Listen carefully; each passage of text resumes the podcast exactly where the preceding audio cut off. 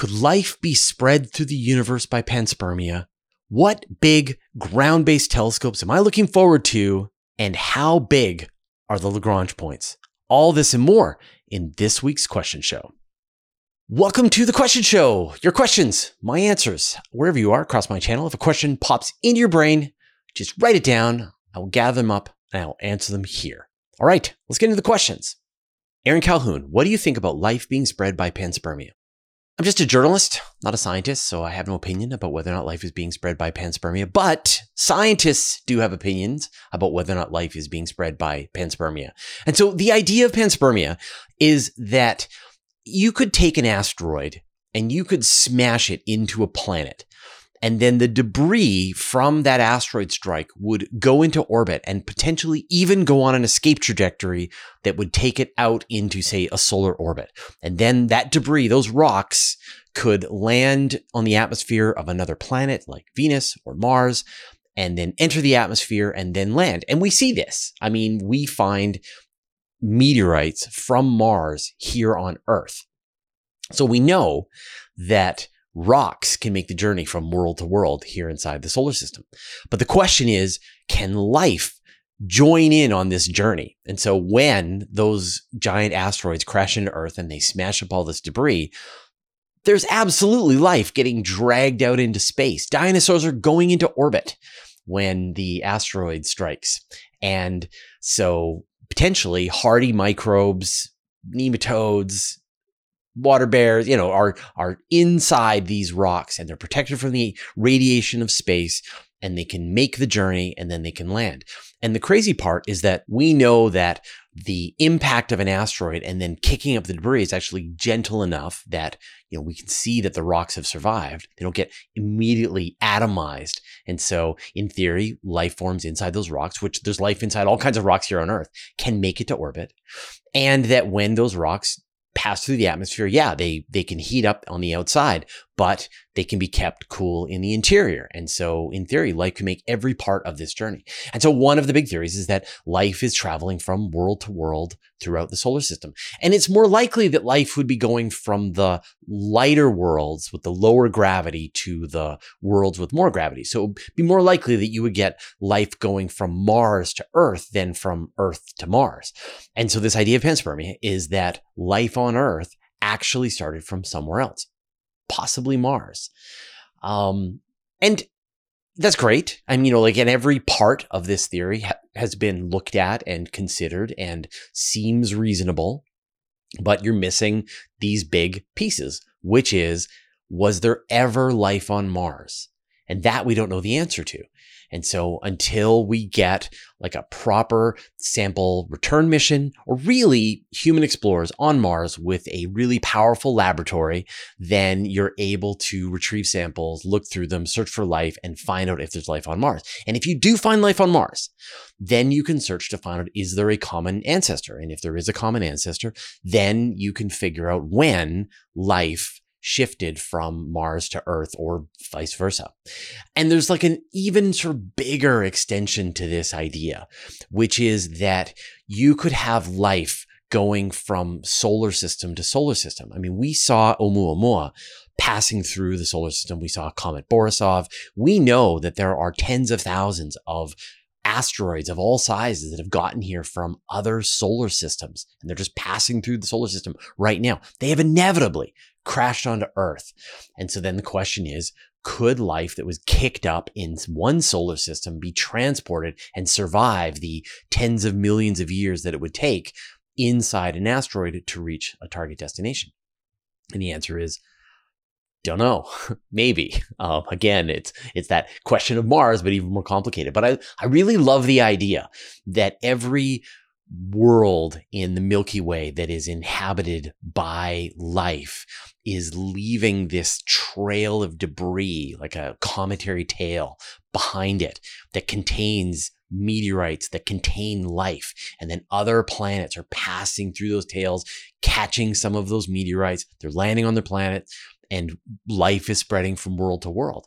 And it, you know, one extreme possibility of this idea is that there really is only one common ancestor in the entire Milky Way and that all life, that, that it's such a rare event that all life in the Milky Way is descended from this one planet that figured out life.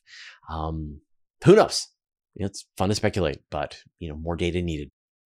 I'm sure you've noticed the Star Trek planetary name that appeared above my shoulder on the first question. Of course you did. How could you miss it? It's so obvious. You're like, what is that Star Trek planet doing over Fraser's shoulder? Well, here's why. Uh, we put up a different Star Trek planet name throughout this entire question show.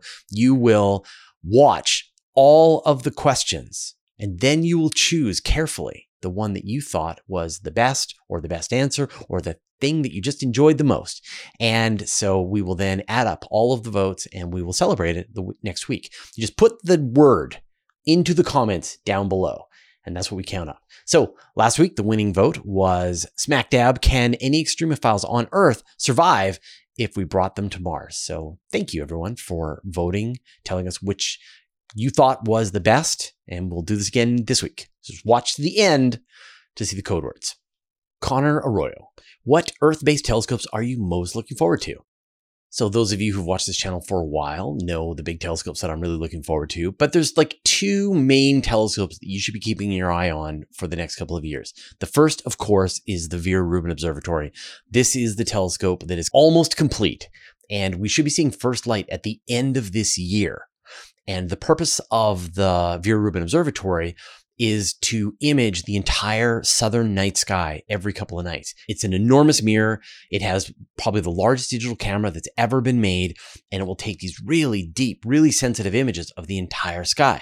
And then three days later, it'll come back and take another picture of it. And then three days later. And so what you're going to get is the ability to compare image after image after image. And so you'll get, say, 100 images over the course of a year of the same spot in the sky. And then you can find, oh, you notice that an asteroid is moving through the field of view, or Planet Nine is moving through the field of view, or you see supernovas go off, or all kinds of things. And then the most exciting part are the anomalies, the things that we've never even thought of, things that have never been observed, the things that the universe was doing when we weren't looking. And Vera Rubin will give us those. And as soon as it comes online, like next, we're going to all wonder, like, when do we get one in the Northern hemisphere? But we start with the Southern. When do we get a space one? But Vera Rubin is going to be a total game changer. There's going to be like this constant stream of live data of all of the interesting things that Vera Rubin is finding. So like my plan is to bring together a bunch of astronomers and then we'll just watch the data stream. And then as things are found that are interesting, we'll talk about what they are. Oh, it just found a supernova. Oh, it just found a type 1a supernova. Oh, it just found an asteroid. Oh, it just found planet 9. And we'll be able to talk about those like in real time as these things are being discovered. And I'm really excited for that telescope. The other one that I'm really excited about is the European Extremely Large Telescope. And this is a 39 meter telescope that's being built in Chile. And it's ludicrously big. No, wait, it is overwhelming. No, it is very large. No, extremely large.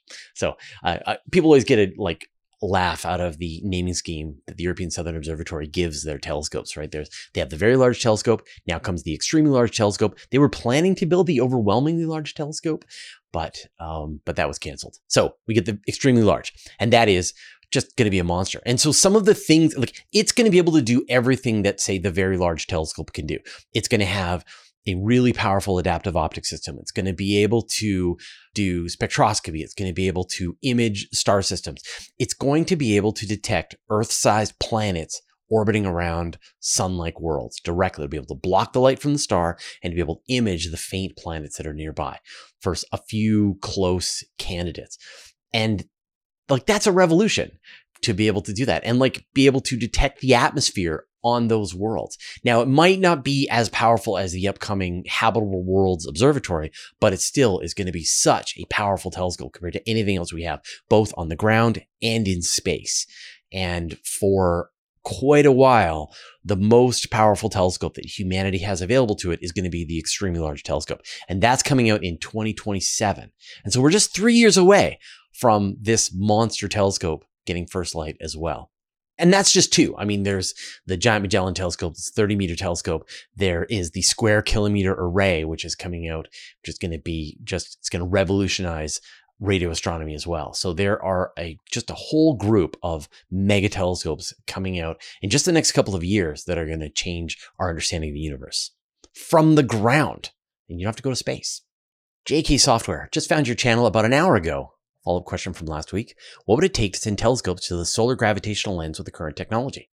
Welcome to the channel. Uh, great question. Uh, so the solar gravitational lens, this is the place. It's about 500 to 1,000 astronomical units away from the sun where the gravity of the sun becomes a natural telescope lens that allows you to magnify anything that's on the other side. And so you could use the solar gravitational lens with just like a one meter telescope could be able to see a megapixel image of an Earth-sized world orbiting around a sun-like star. Like we could see mountains and forests and cities and all that kind of stuff. But 500 astronomical units away from the sun, that is far. Like that is the kinds of distances that the Voyagers are still struggling to reach. And they've been at it for like 50 years.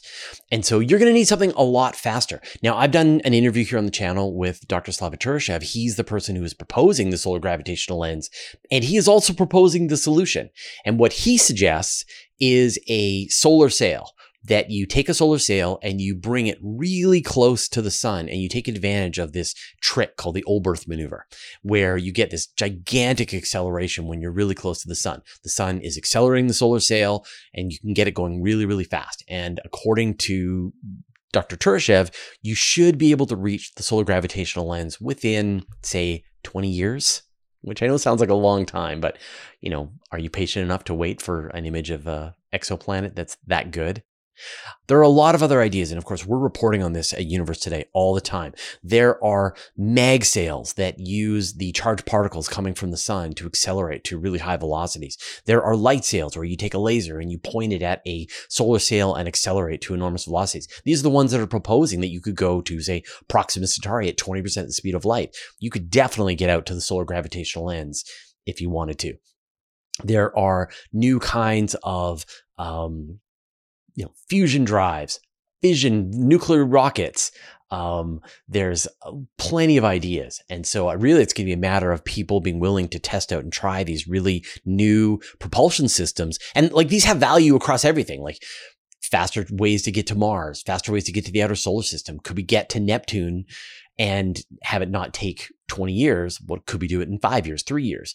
So these new ideas for propulsion systems are really important and they're going to just play a role in all of the kinds of space exploration that's planned in the future. And one of those, I hope, will be the solar gravitational lens. John Vital, does a supermassive black hole have a maximum size? If so, what happens if it exceeds it? No, supermassive black holes do not have a maximum size. You could feed a supermassive black hole all the matter in the universe, all the energy in the universe, all the dark matter in the universe, and it would be perfectly happy with that and ask for seconds. Grave Spinner.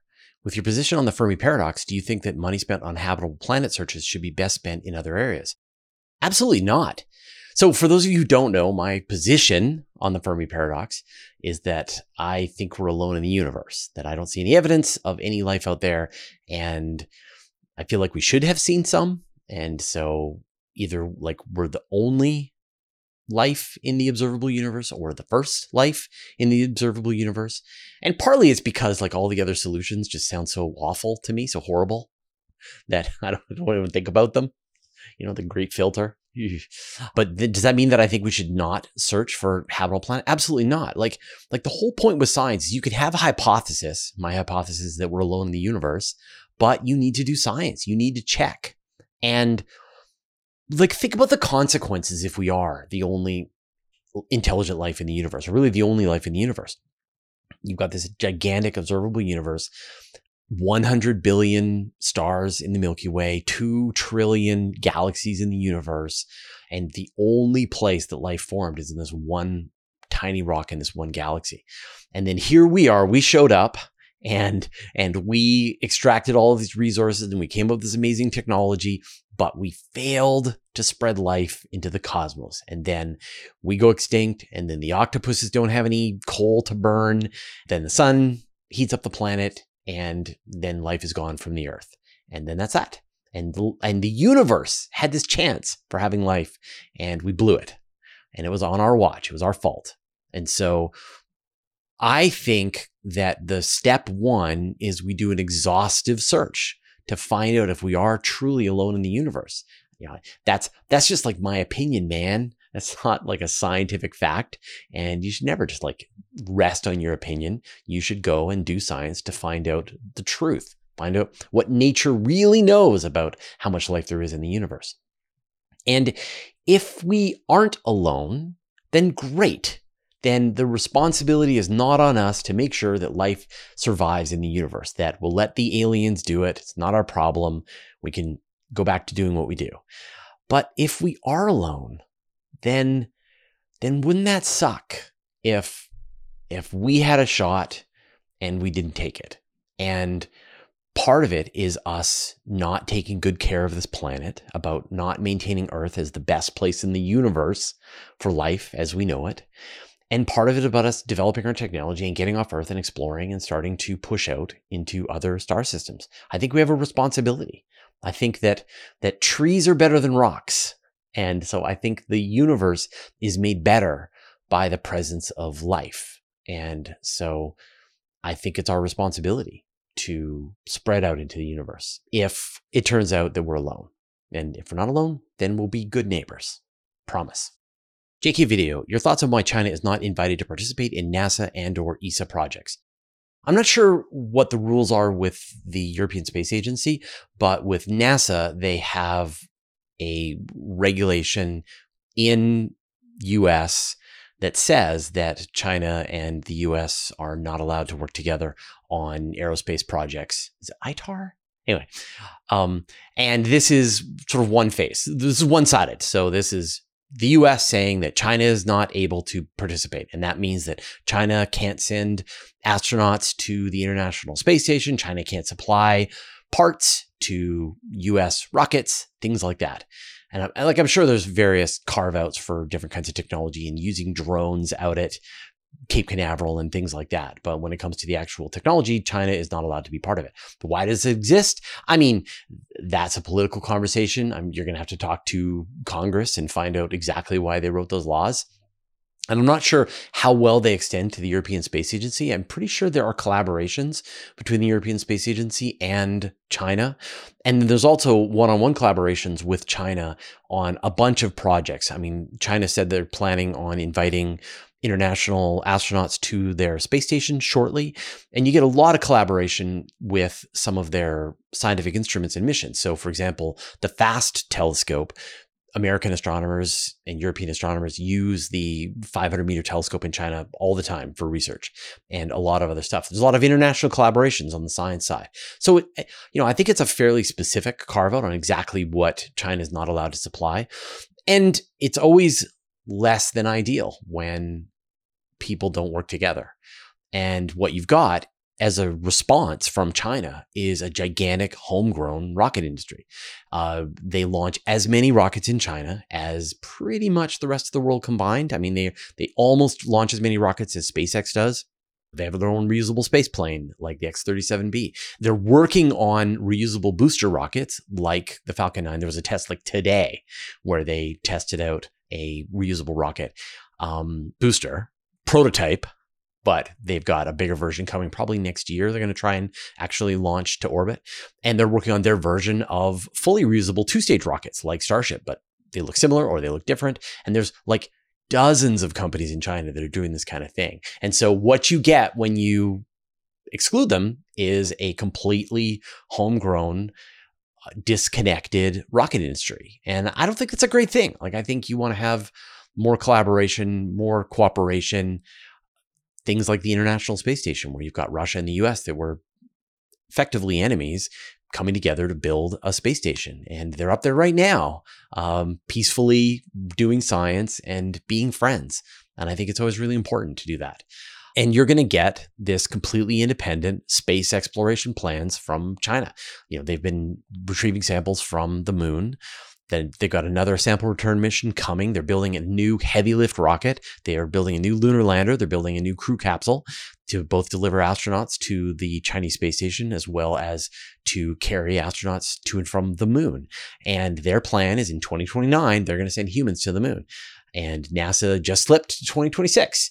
And wouldn't it be great if there was a research base on the moon that was staffed by scientists and astronauts from the entire planet, from every country, working in friendship. a man can dream. So uh, I think partnership and collaboration in scientific community is always better than the alternative.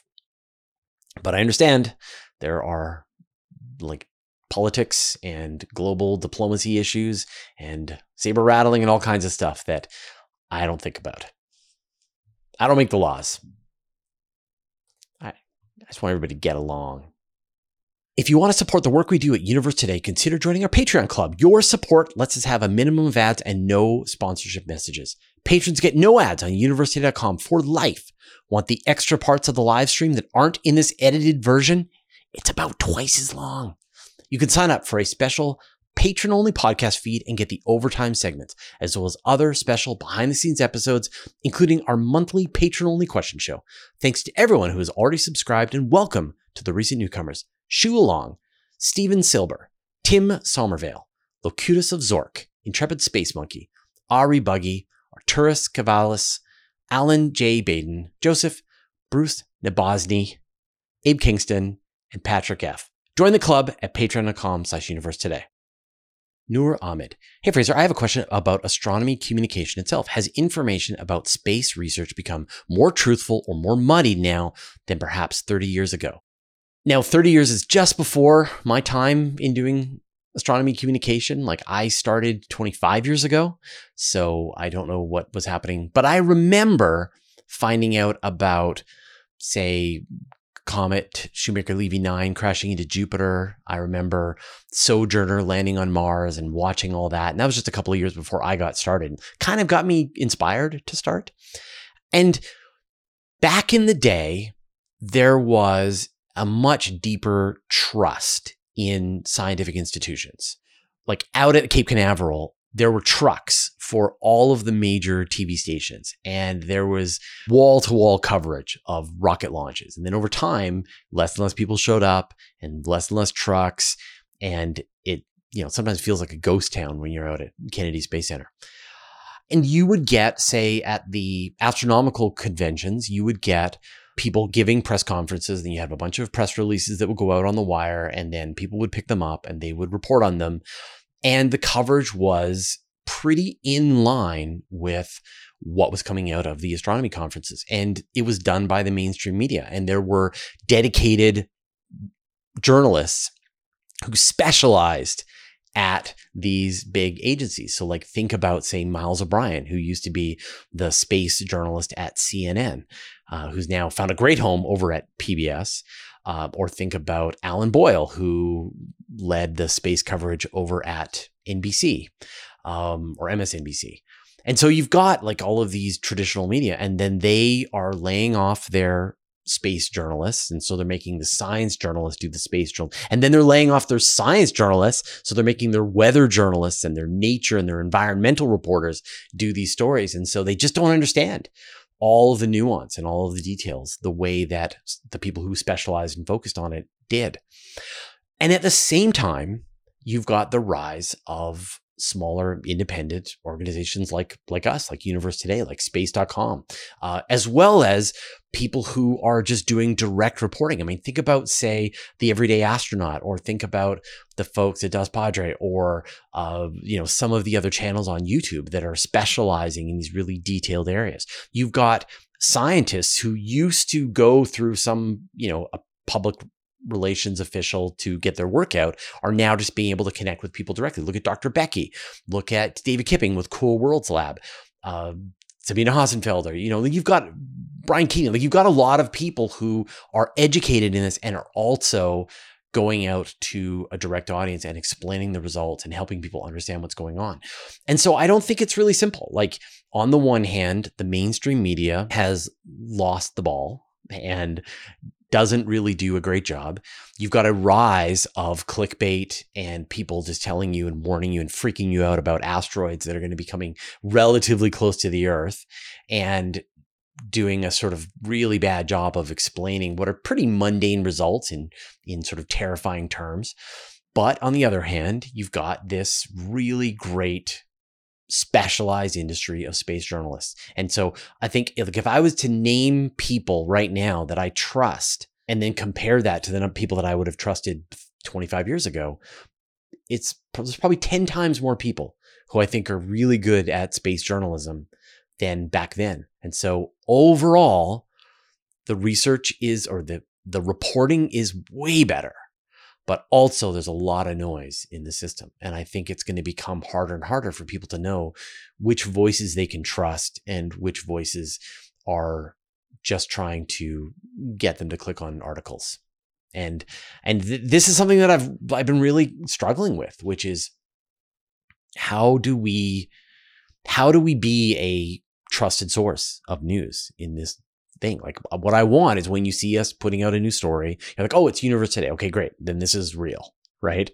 Uh, that's what I hope you see. And then when you see one of the videos on YouTube, then you're like, okay, great. Um, I was waiting for Fraser to tell me what the scientific consensus is on this issue. And so I think things are going to get weird in the coming years. You know, we see a lot of muddied information on just the web in general. We see a lot of people with access to grind sowing misinformation, trying to confuse people. And that didn't exist in the past. you didn't get this this disinformation that was coming out at the same degree. So it's going to be interesting. Find people that you trust and, and respect and hang on to them for dear life. Michael Burke what is the volume of space encompassed by the effects of a Lagrange point? How big can we make the craft? So, Lagrange points, these are the five stable points that you get when you have a very massive object orbiting an even more massive object. There are five Lagrange points between the Earth and the Sun, five between the Earth and the Moon, five between the Sun and Jupiter, and so on. Now, three of the Lagrange points, the ones that line up, L1, 2, and 3, are unstable. And so imagine them as like the tippy tippy top of a mountain.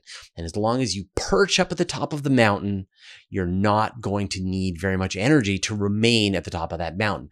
But as soon as you start to roll down the side of that mountain, you're going to need more and more energy to get yourself back up to the top of the mountain. And so all of the energy that you spend is, is pushing yourself back up onto the mountain, right? With the L4 and the L5 point, they are like the bottom of a valley that once you get into the Lagrange point and you're in that area, it actually takes energy to get out of it again to go somewhere else. And so you're just going to end up in that place effectively forever.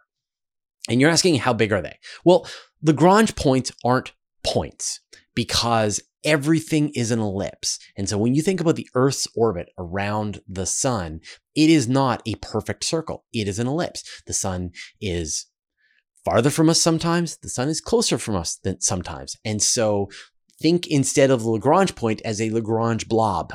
Not only that, but you have the interactions of, say, the moon that's orbiting around it. So you have the interactions of Jupiter, which is pretty enormous, plus Saturn, plus all of that. And so it's constantly warping and changing the sizes and shapes of these Lagrange blobs. And that's why you can't just go and put a spacecraft perfectly at the Lagrange point and just hang there forever the point is moving, the blob is shifting. You could average out all of the gravity of all the places in the solar system, and it now turns out that the Lagrange point is 100 kilometers to your left. And so you have to sort of keep yourself oriented as close as you can to the center. And with the L4 and the L5, there are actually these quite large regions that take up several degrees of the, say, the Earth's orbit around the sun, for example. And so things aren't stuck in this one point inside the L4 point. It's actually just this giant chaotic rolling orbit of objects that are moving around inside this zone.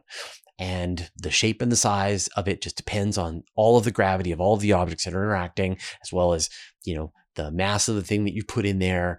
There's a lot of variables. And so, you know, how big can you make the craft? Your spacecraft has to be of negligible mass compared to the smaller object. And so, for example, if you have the Earth and the Sun, something that is of negligible mass to the Earth might be a asteroid that is several kilometers across.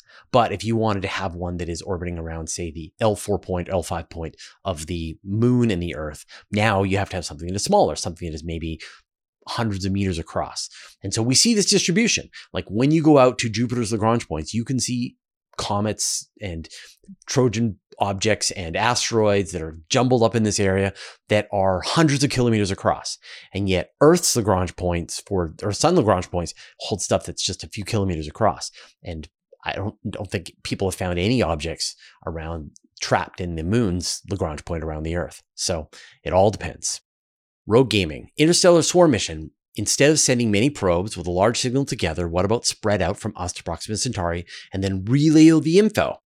So, I mean, this idea comes up a lot. You know, if you're going to send a string of probes from us to Proxima Centauri, then the probes could relay the information all the way back along the chain, and you could get a much better bandwidth than individual probes that are attempting to send data like a few bits per week, or this swarm idea that I just did the interview with Marshall Eubanks about this, that the entire swarm acts like one signal that's sending at the same time. So the problem, of course, is that you don't want to break the chain. You can't break the chain. And so the whole reason why you're sending thousands of these spacecraft is for redundancy that a piece of interstellar debris could take out any one of them and it doesn't really matter. You know, you could lose 1%, 5%, 10%, it's fine.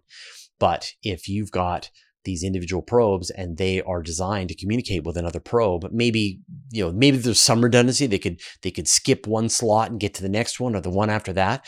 You get two three four probes get taken out in a line and now the chain is broken and now there's no communication to or from Proxima Centauri. And so this idea of using a swarm of small craft communicating in sync fixes a lot of problems in communication for really far distances. Save the planet. Fraser, any plans or progress on an up to date space station to replace the current ISS? It seems that it should be of the utmost importance and the clock is ticking. So, right now, the International Space Station is still operating fine and there's a ton of astronauts on board, but the plan is probably to retire the space station by the end of the decade. Now, people are saying that they're going to bring it down, you know, 2028, maybe the 2030, but who knows? You know, people may change their minds, find some funding, keep it going. But at some point, it's going to be time for the International Space Station to be crashed into the planet. Into the great, was it the ocean graveyard of the Pacific. Anyway, harmlessly. And so, what have you got left? You've got the Chinese space station, which is fairly new and is going to be operating probably for a couple of decades with additions and enhancements and new modules and new crew swaps. So, that's going to be working in low Earth orbit. NASA is shifting its focus to the Deep Space Gateway. That is going to be their space station that is out in a orbit that sort of takes it close and far from the moon. And this is going to be testing out keeping humans alive in deep space. Would NASA love to have a space station in low Earth orbit and the Deep Space Gateway? Absolutely. But they don't get that kind of funding. And so they had to choose. And since the plan is to send humans to the moon, they're having to build technology that supports the plan. You've also got private space stations. And so there are plans to dock a private space station module to the International Space Station. And when the time is right, you may get parts of the space station detached into a new private station, and then the rest of it is deorbited. That's the plan right now. Now, there's a lot of really great ideas, and we report on them all the time about inflatable space stations and rotating space stations that would test out artificial gravity in space and various private space station ideas. But right now, there's nothing that is absolutely concrete that is for sure going to happen except for the Chinese space station and the Deep Space Gateway. Hooded top. If all the scientists in the world came together and really worked on a faster interstellar travel method, would it not be better for us in the long run? Have you ever read Project Hail Mary? This is the new book by Andy Weir. You get that example where there is this existential crisis for planet Earth. And so they need to develop an interstellar mission ASAP. And so they do. And you get like just there's no limit to what people are able to do to accomplish this goal. And it's it's cool. It's great. The reality is, is that there is no great benefit to an interstellar mission for us today. Like, yes, we could get some scientific questions answered more quickly than we could, you know, if we waited longer for the technology to come along all we can do is satisfy our curiosity. Like that's the only thing that interstellar travel gives us is satisfying our curiosity about the universe. Can we get some pictures up close of Proxima Centauri? That would be cool, but it doesn't give us any practical value. And that's fine. Like that's that's curiosity, that's exploration. It's what humans do. So uh, in the long run, I don't, I don't think so. I think that this technology will be developed at the pace that it gets developed as the as people see the need. And although there are certain scientific questions that I would love to see the answers to, I'm patient. So, Robert Hindmarsh, I realize every star is different, but how accurate is the Goldilocks zone relative to a star? So, the Goldilocks zone, the other term for this is the habitable zone. And this is a region around the star where, on the inner side of this habitable zone, water can't exist because the radiation is too strong and it will boil the water away on the surface of a planet. And on the outer part of that, liquid water can't exist, that the average temperature on the planet is going to be frozen and you'll just have an ice ball. And then in between, there is the potential for liquid water on the surface of a world. But it is a really kind of mushy distinction. So here in the solar system, for example, the habitable zone around the sun extends from just inside the orbit of Venus, includes Earth, and goes out beyond the orbit of Mars. And so if the atmosphere of Venus was significantly different, if the composition of Mars, the size, the mass, and the atmosphere were significantly different, you could fine tune both Venus and Mars to get a habitable world kind of like Earth. Now, it might be a little warmer on Venus, really hard to sort of completely get rid of that excess heat. And it might be kind of chillier on Mars, but you could definitely get liquid water on the surface of both worlds. And so it's more about the the composition of the planet and about the you know the atmosphere of the world. And even now, astronomers are starting to come up with other scenarios, different kinds of atmospheres that totally change what the habitable zone is around the star. You look at, say, these Hycean worlds, these water worlds with a thick hydrogen atmosphere, and they could maintain a liquid water surface well out into the asteroid belt, almost all the way to Jupiter. Uh, they could have liquid water on the surface when they're orbiting around a, you know, some rogue planet floating in space. And then, of course, you get the ice worlds, the ones that are going to have liquid water underneath a thick shell of ice, like Europa, Enceladus. There could be life there. And so it is a really just rough sketch that just says, you know, habitable zone here. Let's look for planets there. It doesn't mean that, anything that's in the habitable zone is going to be habitable. And it doesn't mean that things outside of the habitable zone won't be habitable. It's just a good place to start. Can there be liquid water on the surface of this world? Yes or no? Floater 81 floats. Why does Starship need fuel transfers to get to the surface of the moon, but Saturn V could do it all in one launch? Reusability.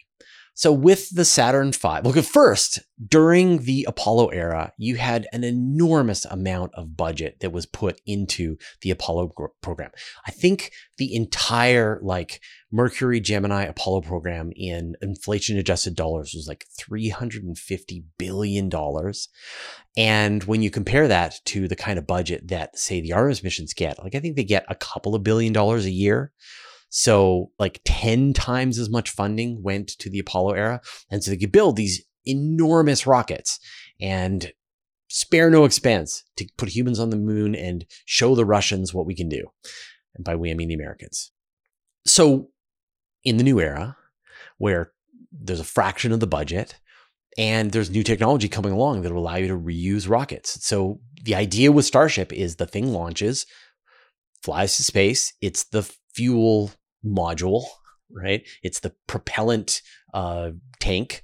And then other starships fly up to it, or maybe just one flies up to it 15 times, 18 times, transfers propellant. And then the human landing system flies up to the propellant system, transfers all the fuel, flies out to the moon, and then goes into orbit around the moon. And then every time astronauts arrive at the moon, they get into the lander, they go down to the moon, they come back up to their capsule and then they fly home. And so now you don't have to have a separate lander. You've it's done. You've got this lander. Yeah, you may have to refuel it from time to time, but we're moving into this era of reusability and still trying to sort out. And so if you want to dispose of the whole sy- system, yeah, you could redo the Saturn V. But if you want something that is more sustainable, reusable, that is moving towards this future infrastructure of humanity living in space, it's going to be this new model. Now, I agree that it is a risky, complicated air, you know, there's all kinds of things that could go wrong. And we're all going to wait to see. And I know a lot of people are going to be really happy to watch this fail. And I don't think you should. I think that you want this to succeed. It's ambitious, but it will be great if it actually does work. The alternative is what the Chinese are doing. Their plan is to build two giant disposable rockets and one is going to carry their crew capsule one is going to carry their lander they're both going to fly to the moon they're going to meet up and then they the crew is going to get into the lunar lander down to the surface come back up then fly home in the in the crew capsule. And then that both entire giant rockets will be destroyed disposed of and all you're going to and the lander will be destroyed and all you'll be left with is that little crew capsule that lands back on earth. And there's no reusability at all like the future, like the big plan is that you've got the Deep Space Gateway, where is a home to astronauts for a long period of time, for weeks at a time, maybe months at a time. And there is the human landing system that is docking from the moon to the gateway, back down to the moon, and going back and forth and ferrying astronauts to and from the moon. And maybe there's some propellant factory down on the surface of the moon that's refilling it. And then you've got some ideally reusable, maybe it's Starship, that is flying from Earth to the moon, delivering astronauts, and every part of this system is being reused. And if they can pull that together, if, big if, um, then then that's a dramatically new way of doing space exploration.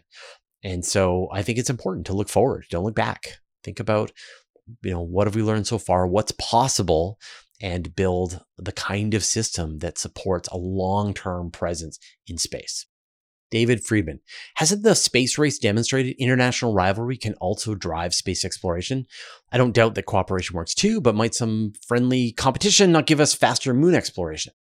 I think competition only gets you so far. I mean, we saw the international competition for sending the first satellite into space with Sputnik. We saw the first human to orbit the Earth with Yuri Gagarin. We saw the first docking, first spacewalk, and then we saw the first humans on the moon, and then nothing.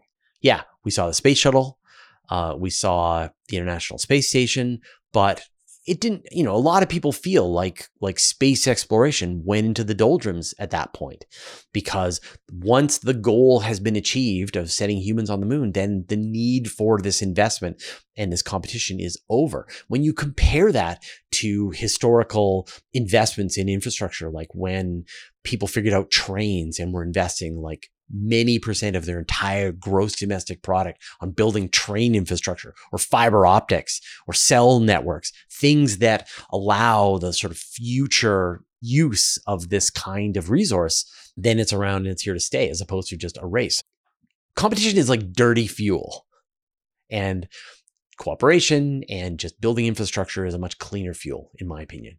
And I don't, and I like we're seeing it right now. Like there were some stories coming out today about how people in Congress are starting to get a little nervous about how China is progressing in its going to the moon. And so, like, is that is like that's what it took was for people to start getting freaked out about another country getting to the moon first. Um, but even though the US have already been to the moon, right? So it doesn't matter. No, I think that's a bad way to align your incentives. You've got to just figure out what are we curious about? Where do we want to explore next? What do we want our capabilities to become in the future? What infrastructure is important for us to have a more robust and creative economy down the road um, and sustainable? And I think that's how you should approach it. And cooperation, trade. I mean, think about an iPhone, you've got bits and pieces that are coming together from this gigantic international network of parts and places and people to bring this one thing together. And that's couldn't be done without an international cooperation. So no, I think time after time, cooperation is way better than competition. All right, those are all the questions that we got this week. Thank you, everyone, for joining me for the live show, as well as everybody who asked questions in the YouTube comments. Now, we do this show every Monday at 5 p.m. Pacific time. So if you want to like join in the live show and it's like twice as long and you can ask questions and follow on questions and I chat with the, the chat, uh, we do this every Monday, 5 p.m. Pacific. here on the channel. All right, I'm going to shamelessly self promote uh, something I'm really excited about in a second. But first, I'd like to thank our patrons. Thanks to Abe Kingston, Andrew Gross, Antonio Lofilara, David Giltonan, Dougie Stewart, Dustin Cable, George Hey Twyla, Jeremy Mattern, Jordan Young, Josh Schultz, Mark Ansis, Stephen Krasaki, and Vlad Shiplin, who support us at the Master of the Universe level, and all of our patrons. All your support means the universe to us. Those of you who don't know, I write a weekly email newsletter that goes out to 70,000 people. And we just crossed that line 70,000 people, which I'm really excited about. So um, I write every Friday, haven't missed it for hundreds and hundreds of weeks.